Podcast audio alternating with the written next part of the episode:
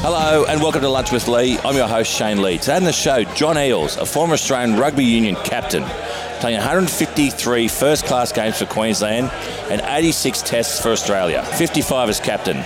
He's a member of both the 1991 and 1999 World Cup winning teams and is the most capped lock of all time. Away from sport, is a double major in arts and psychology, a founder of both the Mettle Group and John Eales 5, a director of many companies, and he loves his cricket. And Toby Green, a professional AFL footballer currently playing for the GWS Giants. He's represented the club on 191 occasions, kicking 265 goals. He's a two time All Australian, three time GWS leading goal kicker, and winner of the Kevin Sheedy Medal in 2016. Away from sport, he studied business management and is currently doing his MBA. He loves to surf, he loves his soccer, and he loves his coffee. Let's get started.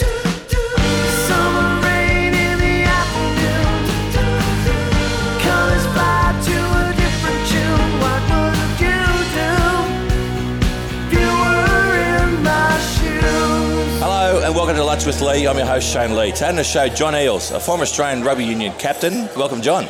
Thanks, Shane. Good to be here. Thanks, you mate. And Toby Green, a professional AFL footballer. Welcome, Toby. Thanks, mate. Thanks for having me. Thank God I got the introduction out of the way, boys. Now, John, I want to start with you, mate, because I, I bumped into you only a week or so ago at the Mosman Cricket Lunch. I know you love your cricket. Um, is it true you played a game with your son Elijah recently and, and put on a 100 run partnership? That's not quite true. Like it was, it was a few years ago. We did. Um, I played a lot of cricket when I was younger, uh, more than rugby actually. And then uh, after we moved to Sydney, Elijah was very young when we moved to Sydney, but he has always played at Mosman. And when he was coming up through the grades, so sometimes whether it was fifth or sixth grade or something like that, I think they were short. Uh, one time you get the late call up, and the three games I got the late call up for, I batted with him every time. Nice. And and probably one of my, um, I think we might have had a 50 run partnership or something like that. But probably one of my favourite sporting memories was being at the other end of the pitch, struggling while he uh, got his first ever century playing cricket. So that was a pretty special moment. I'm not sure it was as special for him, but it was good for me. And you said you played a lot of junior cricket. What? You're quite tall. You must have been a big fast bowler, surely. Look, I, I wasn't that fast, but I could probably get a bit of bit of awkward bounce from time to time. Um, I was more a batsman growing up, but Right. uh, yeah, Greg played Chappell. m- m- mostly at school, and uh, then played a little bit after school for Queensland Uni. Toby, I I probably make a good ruckman, wouldn't he? Yeah, he would. Would. And, and Toby, uh, you grew up uh, in in um, in uh, Victoria, um, and you made your way. Do you ever think when you're growing up, being an Essendon supporter, that you'd be living and or playing for, for GWS Western Sydney?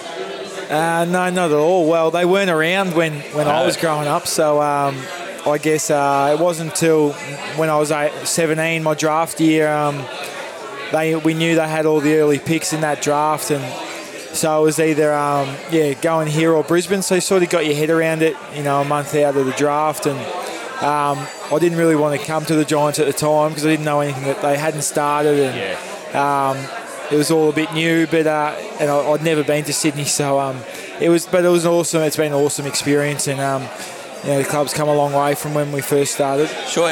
And what's that experience like as a? Because we don't get it in rugby union. We don't have a draft. We don't in cricket. You don't have a draft. Um, we've just seen the, the AFL draft was the last two nights. What's it like for, for the young kid? He, is he waiting there at home with his family for the, his name to be read out? What's what's that experience like?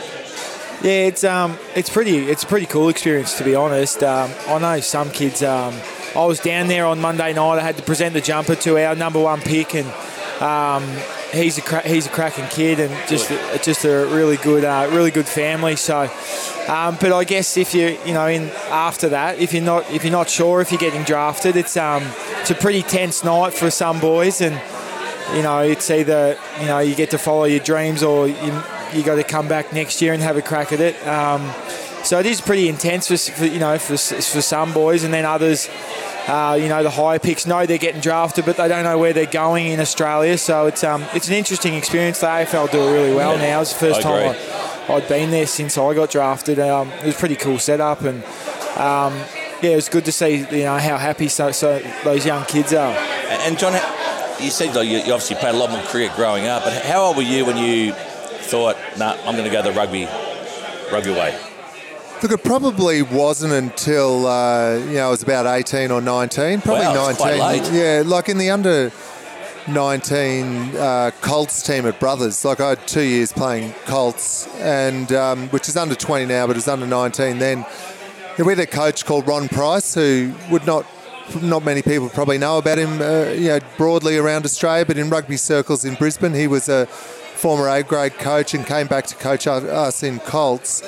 And he was probably the guy that lit the fire for me more than anything else and provided opportunity and challenge, which at the end of that second year of Colts, when we won the grand final, uh, I got picked in the state squad. And it was a big state squad. Like there Yep. might have been 65 people. John Connolly used to pick a really broad squad. And there was all these training opportunities that came with it. I really threw myself into that because I was en- enjoying it and uh, the opportunities came from there and came pretty quickly after that actually What, what I want to talk to you two both about is I think uh, I try and find things in common with different people having the show and, and different guests. And um, you both, and John, you, you've done this. You made a transition from sport into business. Um, you sit on a number of boards, so so well done in that regard.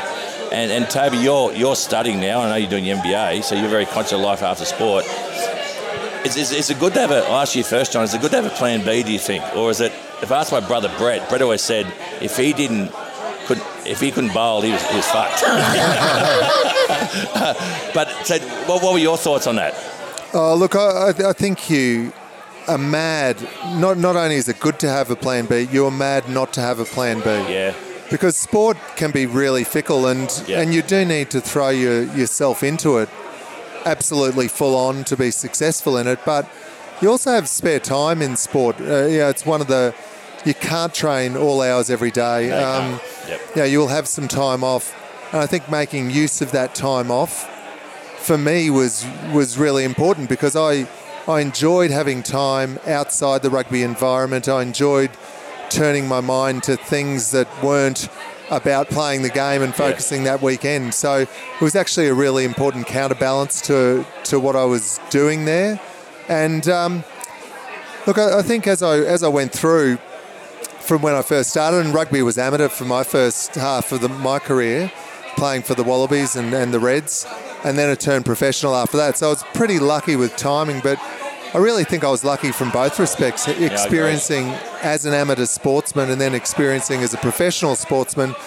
Because as an amateur sportsman, you knew there had to be life afterwards. And for me, I always thought, well, if it all ended tomorrow, which it can in sport, or if it all ended today, this is what I'd do tomorrow. And that thing I would do tomorrow changed right throughout my career. Yeah. Um, uh, of course, with experience. I I had a very similar experience. I started in New South Wales at sort of 89, 90. Um, we were semi-professional. I put the semi in professional then, I reckon. In 95 we turned professional, and so that I played in 2002. So best of both worlds. It's, so is that is that how you see it, mate? That's why you're, you're doing your MBA. Yeah, very similar. Um, I guess it's not it's not semi-professional for us though, No. and since I started, it's been you know, full time. Yep.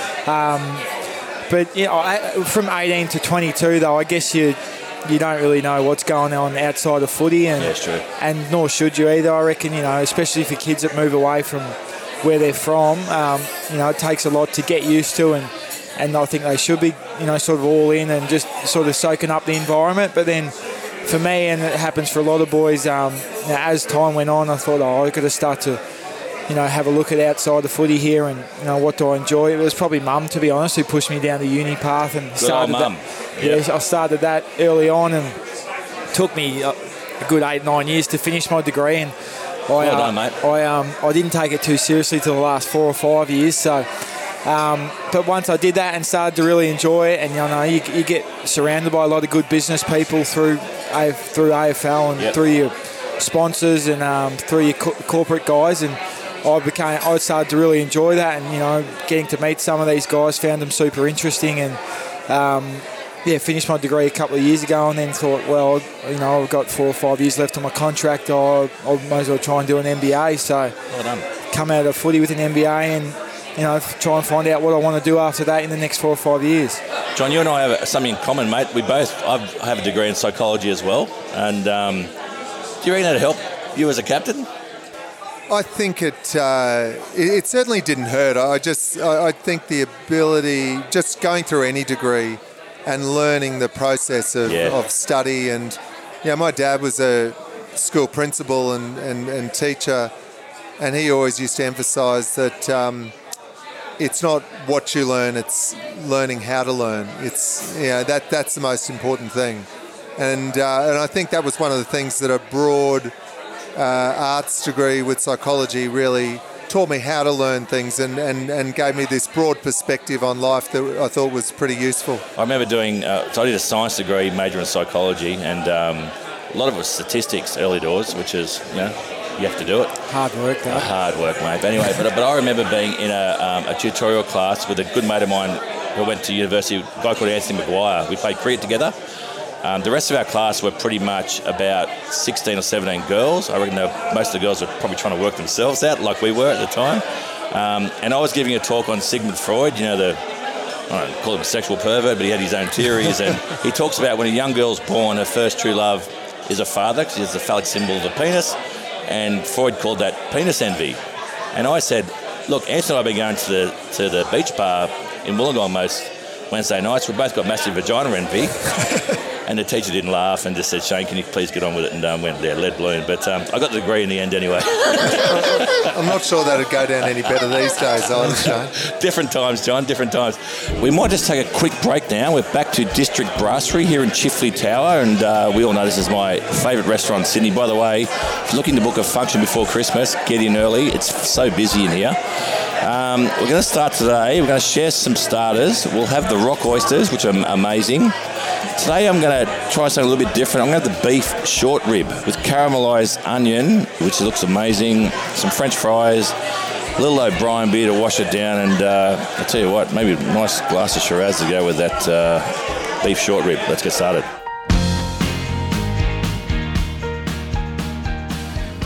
In life, the most important thing is trust. Without it, everything is a lot harder in a quickly changing and turbulent time. Barclay Pierce Capital is a safe pair of hands, an organisation built on people. They understand you've worked hard to build your nest egg, and their asset management business is tailored to suit your needs. Their services help grow your wealth in order to provide long term safety and security for you and your family. BPC, just a phone call away.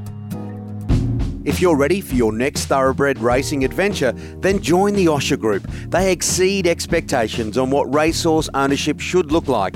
Australia's racing industry is enjoying unprecedented growth. Through a strategic, well managed, and data driven approach, there is now a very real opportunity to build a profitable and sustainable thoroughbred portfolio. Find the Osher Group online at theoshergroup.com.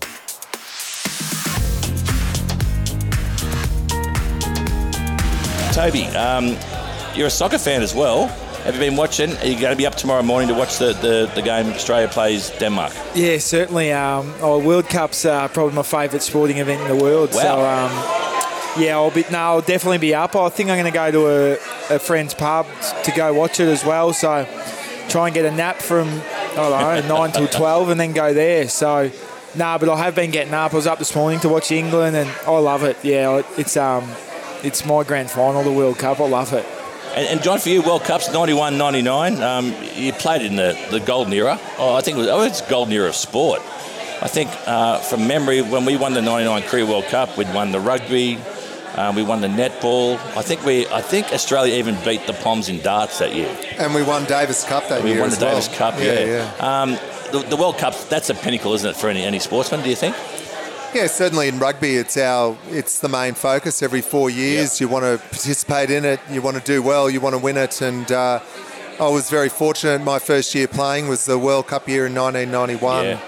and so I came into a team that had been through a lot of the hard yards just to get there and put themselves in striking distance of winning it. And yeah, so that was a wonderful experience.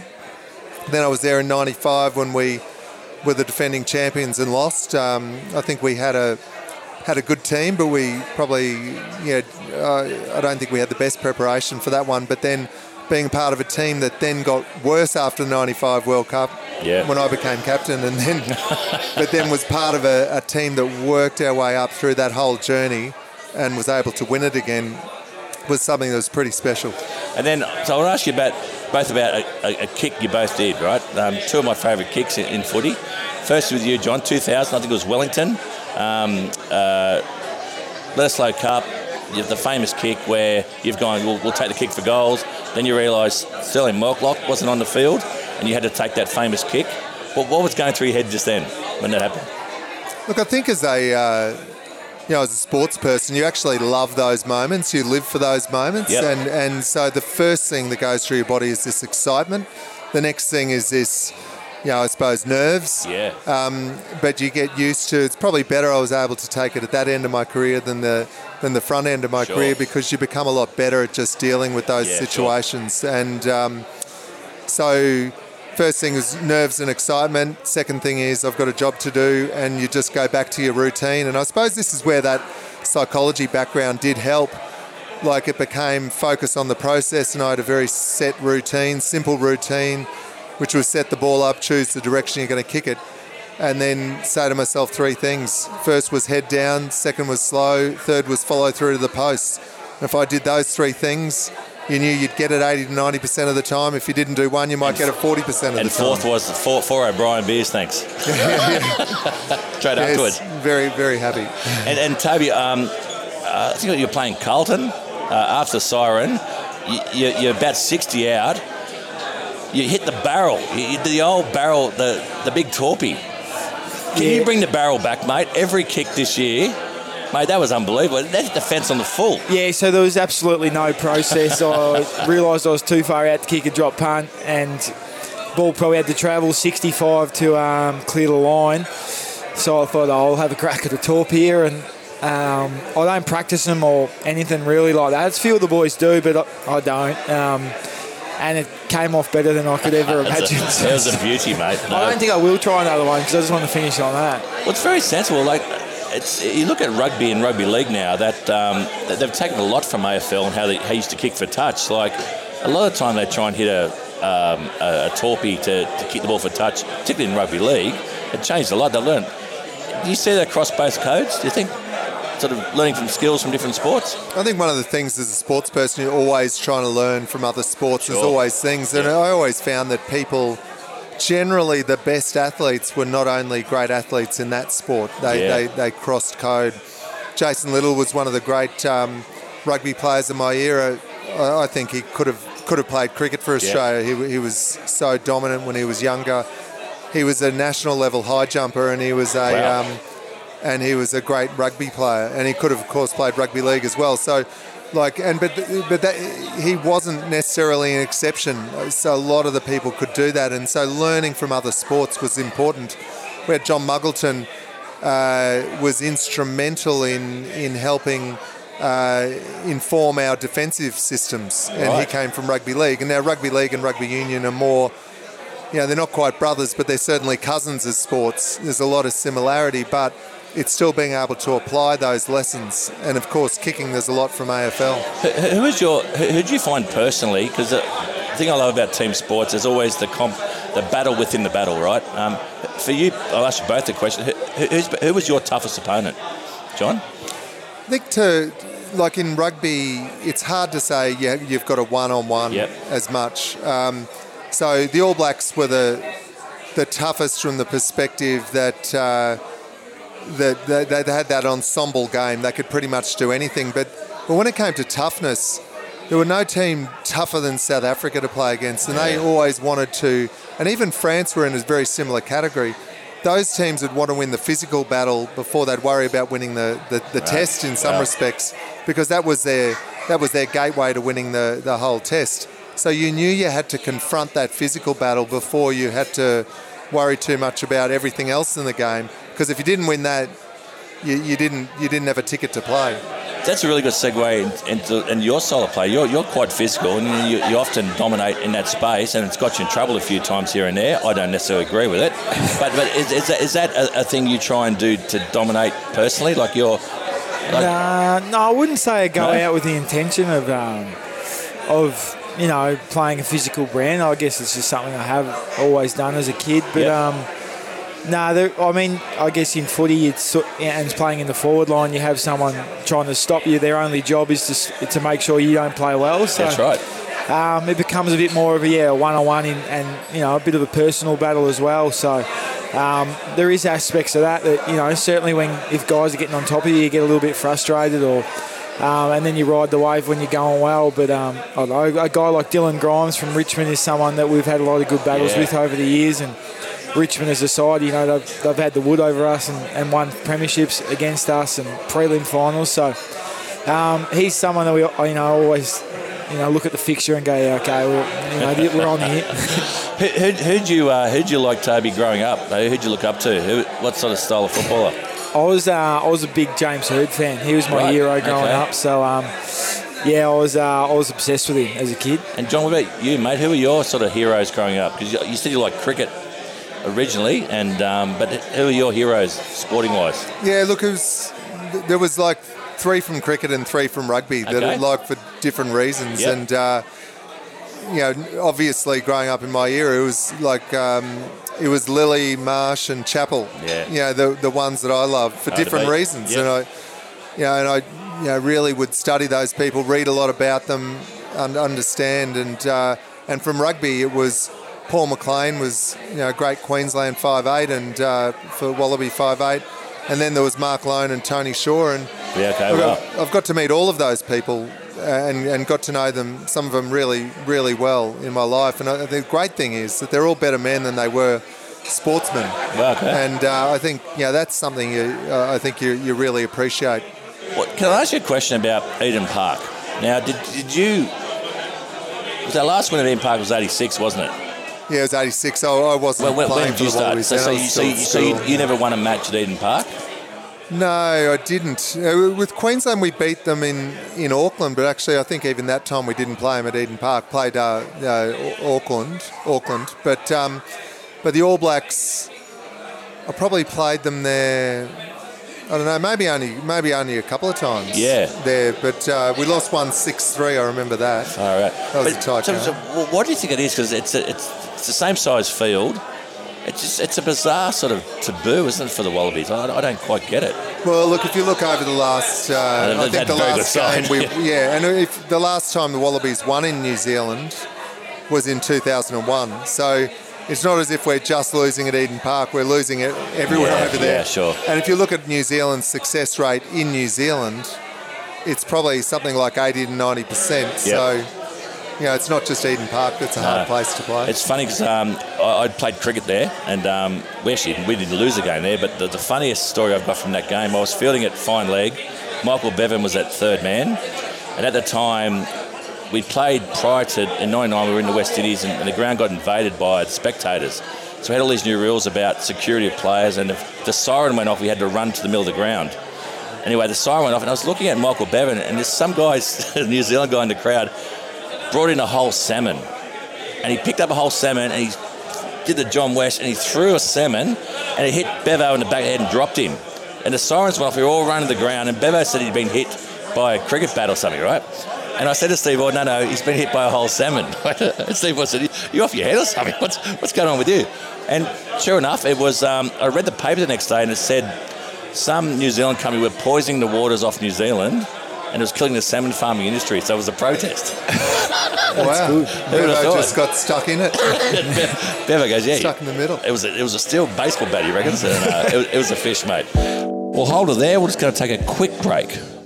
John O'Brien is a legend of Australia's beer industry. In 2003, he dreamed of producing a great tasting beer that could be enjoyed by everyone, free from the ill effects of mass produced wheat and barley. John began a brewing journey blending unique aromas and flavours offered by ancient grains such as sorghum and millet. He perfected recipes over time which have led to 40 local and international awards, including three gold medals at the Australian International Beer Awards, a gold medal at the Indies, and a silver medal at the Beer World Cup. Proudly 100% Aussie owned, made in Ballarat, O'Brien Beer is Australia's most awarded gluten free beer and widely available around Australia through major retailers and online at rebellionbrewing.com.au. O'Brien Beer, the beer that loves you back.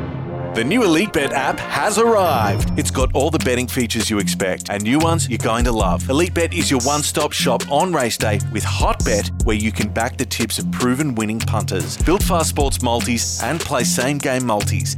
The Elite Bet app is the smoothest betting experience around. Trusted for 10 years, Elite Bet is 100% Australian owned. The only betting app you need this summer is Elite Bet. Gamble responsibly. If you join this episode, maybe check out a previous one where I had former Wallaby captain, the predecessor to John Eales, Phil Kearns with Andrew May. We spoke about all things rugby, performance, and life. You were in my shoes. Um, Toby, what, what about grounds for you? Like um, playing, I love watching the Swans. I'm a Swannies man. Um, it's very different playing the SCG, say to the MCG. Where, where, where do you enjoy playing? Oh yeah, the MCG is probably the one. As a kid, you know, you grow up and that's the, you know, that's the pinnacle of the AFL, and they play obviously the grand final there. Um, it's a pretty big stadium as well when you walk out for the first time. So, I mean, that's that's yeah, that's probably the one. But um, it's uh, I guess it's different in footy as well. Every ground's got a bit Sure. got its different nuances. So. Um, Different wind and different crowds, and yeah. yeah, it's, they're all different. So it's, I you know, that's a good thing about the sport, I reckon. And, Yeah, it's um, cool. But the MCG as a kid, and you know, going to games there, you go Anzac Day or you know finals there. It's a pretty special occasion. Pretty special. Um, I ask everyone who comes on the show the same question. I'll ask you first, John. Um, a young boy or girl wants to go into to play rugby professionally. What advice would you give them? I, I think. Uh, uh, look, it, this, this sounds really simple, but I, but I think it's just love the people and love the game. You know, the best. Okay. One of the best things I've read, um, you know, while while I was playing, there was a guy I loved, Jean Pierre Rives was Yep. a French captain and. Uh, Wonderful player in the 80s. Used to watch him play a lot, and he's become a very good friend since. And I I was reading something he wrote, and he, he spoke about rugby. He said rugby's a, a game with 30 men and a football, but you take away the football and you've still got rugby. And and to me, rugby is a game about the it's about the people. It's a global game. Wherever you go, it doesn't matter. You know if you're a great player or, or, or can hardly play, you're going to be welcomed by a rugby club around the world. And I think it's that fraternity. And so for someone to get the most out of the game, they want to embrace you know, all aspects of the game from that perspective. I've heard people say that before. Yeah, uh, rugby it, it is a fraternity. Definitely, all, all you need is a pair of boots and a mouth guard, and, you, and, and people will welcome you. It's, it's, it's a great thing. And Toby, a young boy or girl wants, and big opportunities now for the girls in AFL. They want to they want to go into to that world. What advice would you give them, mate? I'd say probably pick an international sport so you can travel the world. no, um, that is one thing that we miss is the game, which um, you know it's something I'm certainly jealous of. But um, oh, I guess as a kid, it's just about enjoying it, and you know, like um, you know, my been in Sydney 11, 12 years now. Seeing how many boys and girls play Auskick and Yeah. junior footy now compared to when I started, it's just crazy. You know what AFL has done and being able to bring all these kids in. It's um, you know, I've noticed it the most in New South Wales, but um, it's it's yeah, uh, it's just a great game to play as a kid, and you know, as time goes on, it gets more serious, and um, you know, you got plenty of years of you know from 15 to 18 where it's you know you're sort of acting professionally almost, but um, as a kid, I just say get involved and you know find out if you love the game. John, did you think from going back to take yourself back to 991? Did you think that AFL would be eroding people playing rugby union in private schools in Sydney? Well, I think it is, as Toby said, it's quite extraordinary what AFL has done Yeah. here, and um, it shows the power in a you know in a national sport. You don't have to be international to be a great sport, and you know some of the the biggest sports are really just national sports, and America's got a couple of examples of that. Um, no, look, I didn't, I didn't, didn't pick the extent to which it would. That that's for sure. It's been quite amazing. Because when I grew up in Brisbane, it, I mean, AFL was there. Yeah, I knew people that played it, but not many. yeah. And uh, yeah, now it's uh, you know, it's yeah. just yeah, it's just um, absolutely part of the landscape, part of the culture all around the country. It's done I, incredible. I, I think one of the things that AFL has that every other sport doesn't have is a genuine off season. And and you're seeing that the cricket starts today, the Test match, and we're playing the West Indies, I believe, in Perth. And like there used to be a day where I was so excited about the first ball of a Test match, and now it's like far out. I don't know when it's going to be on and, and who's Yeah. playing, and they've almost bastardised the sport a bit, which is a real issue. Um, I just want to finish on two questions, and, and Toby, ask you first. GWS, how will they go this year, and what's your predictions? Who's going to win the flag? You can't say GWS because that, Um, that's been biased. Well, we yeah we didn't have a great year last year, and you know we got a whole new coaching staff Yep. and brought in a lot of kids last uh, two nights ago, and Yep. some good young like some really high draft picks. So um, we got it's just top, you know it's a bit of a changing of the guard, and um, I hope we you know sort of bounce back and can challenge in finals. Um, be really interesting to see how we go. I guess um, we, whole new game style, new coach, new coaches. So it's all new for me as well. And you know, we start on Monday. The young boys have started, so don't really know what we're doing yet, but um, I'll find out. Um, oh, and then it's just who to win it. If it's not us, I, I you know Geelong were uh, you know Again. unbelievable last Yeah. year, but Swans have got a great list, and you know they're young as well, so they could be dangerous for a while. Um, so yeah, that- you know they're, they're, they're both you know a red hot shot. Mate, I'll be out there at the SCG to watch GWS play the Swans next year, mate. So I hope you kick 10 and I hope we win by one point. So that, that, that's, that's my tip. And, and John, hopefully rugby union's hit rock bottom. A good comeback against Wales. It was, I think they were 22 points down with 20 minutes to go and they won that. They've been pretty close there and thereabouts. Uh, uh, uh, is, is this going to be the the up kick that we need? Yeah, look, I, I hard to think say, um, the rugby world has never been more, you know, flat. As in, as in, from the perspective that there's so, every team in the top ten can pretty much beat another top ten team, Okay. and and that's happening much more regularly than it ever happened. So. Partly Australia are not as strong as they used to be, but a lot of that is also the, the increased performance of mm, other teams around the world. Know, this year we've probably played as many, at least as many tests, if not more than every other team. Most of them have been against top five nations. You know, we, we played a three test series against England, won one, lost two, but we were within a score of winning either of those two in the last couple of minutes. We lost to the All Blacks controversially in Melbourne in the in the last second of the game. You know, the, the top two teams are Ireland and France Yep. yeah, we lost to both of those really in the last seconds of the game, Yeah. Um, and could have could have won both those games. So, and and we have so many injuries at the moment. I think the last game against Wales, there's over 20 people injured that could be would could have been considered for selection for the Wallabies. So, when you take that all into consideration, we are not far off it. And sometimes when you go through these really tough periods, and Toby would know this from his experience in sport, I think the outside world don't see it as quickly as the team can maybe right, see yeah. The team knows what's Yeah. what's happening. You would have experienced this as well. You know, geez, we're making improvement here, here, and Yeah. here. It's not showing on the scoreboard mm. yet. But often when it starts to show on the scoreboard, you know, there's this there's this great momentum that's already behind the pro- progress Yeah. of the I team. agree. Yep. So it's that's that's a bit of an advantage going into a World Cup if that's the case, because by the time other people sort of think, yeah, the Wallabies are there, you're actually on this steamroll already by that stage. And I know that happened to us probably in '97, going into '98. '97, we felt in a lot of ways we were very close, but we just weren't, uh, you know, nailing it in those crux moments. But then we started to get it right. Well, I want to thank you both for coming to lunch with Lee. We're at District Brasserie here at Chifley Tower. I'm going to have a nice lunch now, and uh, thanks to Sam once again for hosting us. But um, I want to thank you both, John. I'll probably see you around Mosman Oval watching the cricket at some stage. And um, and Toby, I'm a big AFL fan, mate. I'm a big fan of yours too, mate. I reckon you're a. You, you speak to all your mates, and I've done a little bit of research. They they reckon you're one of the best team men in that GWS club. They do. They, they love you, mate. So um, keep up the good work, and uh, thanks again for coming on the show. Appreciate it, mate. Thanks for having us. Cheers, guys. Yeah, thanks, Shane. That's it for Lunch with Her this week. A big thank you goes out to our guests, John Eales and Toby Greene. Thanks to our sponsors, Barclay Pearce Capital, Elite Bet, and O'Brien Beer.